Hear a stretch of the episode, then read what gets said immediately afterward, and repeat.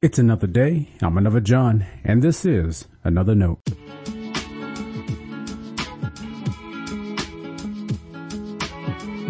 Today's edition of Another Note is titled A Strange Motivation.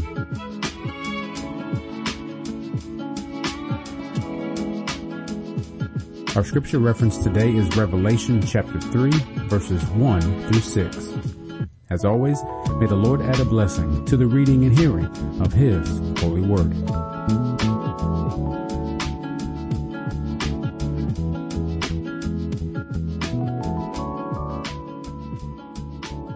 And to the angel of the church in Sardis write, These are the words of him who has the seven spirits of God and the seven stars.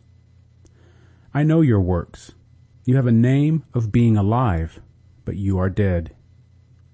Wake up and strengthen what remains and is on the point of death, for I have not found your works perfect in the sight of my God.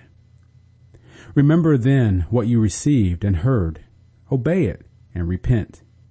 If you do not wake up, I will come like a thief, and you will not know at what hour I will come to you.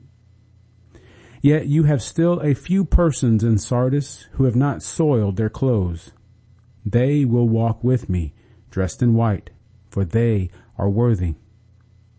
If you conquer, you will be clothed like them in white robes, and I will not blot your name out of the book of life. I will confess your name before my Father and before his angels. Let anyone who has an ear listen to what the Spirit is saying to the churches. This is the word of our Lord. Thanks be to God.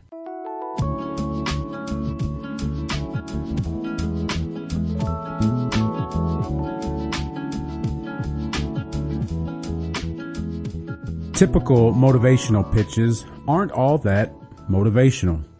Most of them have run their course and have become oversimplified and bland. Somehow though, they can still sell a book or pack a conference. Someone once asked Gary Vee for a bit of encouragement. His response wasn't typical. If you haven't heard of him, he is a successful entrepreneur with a global reputation. He's known for being blunt and straightforward. His encouragement that day was, you're going to die. Death as motivation isn't popular. It doesn't sell well. I took his point to be what the psalmist once said, teach us to number our days. That is both a prayer recognizing the judgment of God and the fleetness of life. The old question is, what would you do if today was the last day of your life? Asking assumes today isn't. We are arrogant that way. Our faith teaches us to not fear death, but it was a strong opponent. It took the Son of God to defeat it. And in this life, death still makes an appearance. It influences how we live. It keeps people from living. You're going to die then isn't a morbid reality. It's a wake up call. In the opening chapters of Revelation, Jesus speaks to seven churches. Each has a reputation known to our Lord. Each needs encouragement and a reality check. To the church in Sardis, Jesus says, I know your works. You have a name of being alive, but you are dead. In other words, your reputation precedes you, but so does your fruit. It's altogether terrifying and freeing to know Jesus sees through our shallowness and pageantry. If we're willing, we can give up the show and walk in deeper communion with the God of all creation. So what is it the church should do in response? Wake up, Jesus says, and strengthen what remains and is on the point of death. You're going to die reminds us we're still alive. We can still know abundant life. It's still possible to dream with God, to work with the purpose God gave each of us.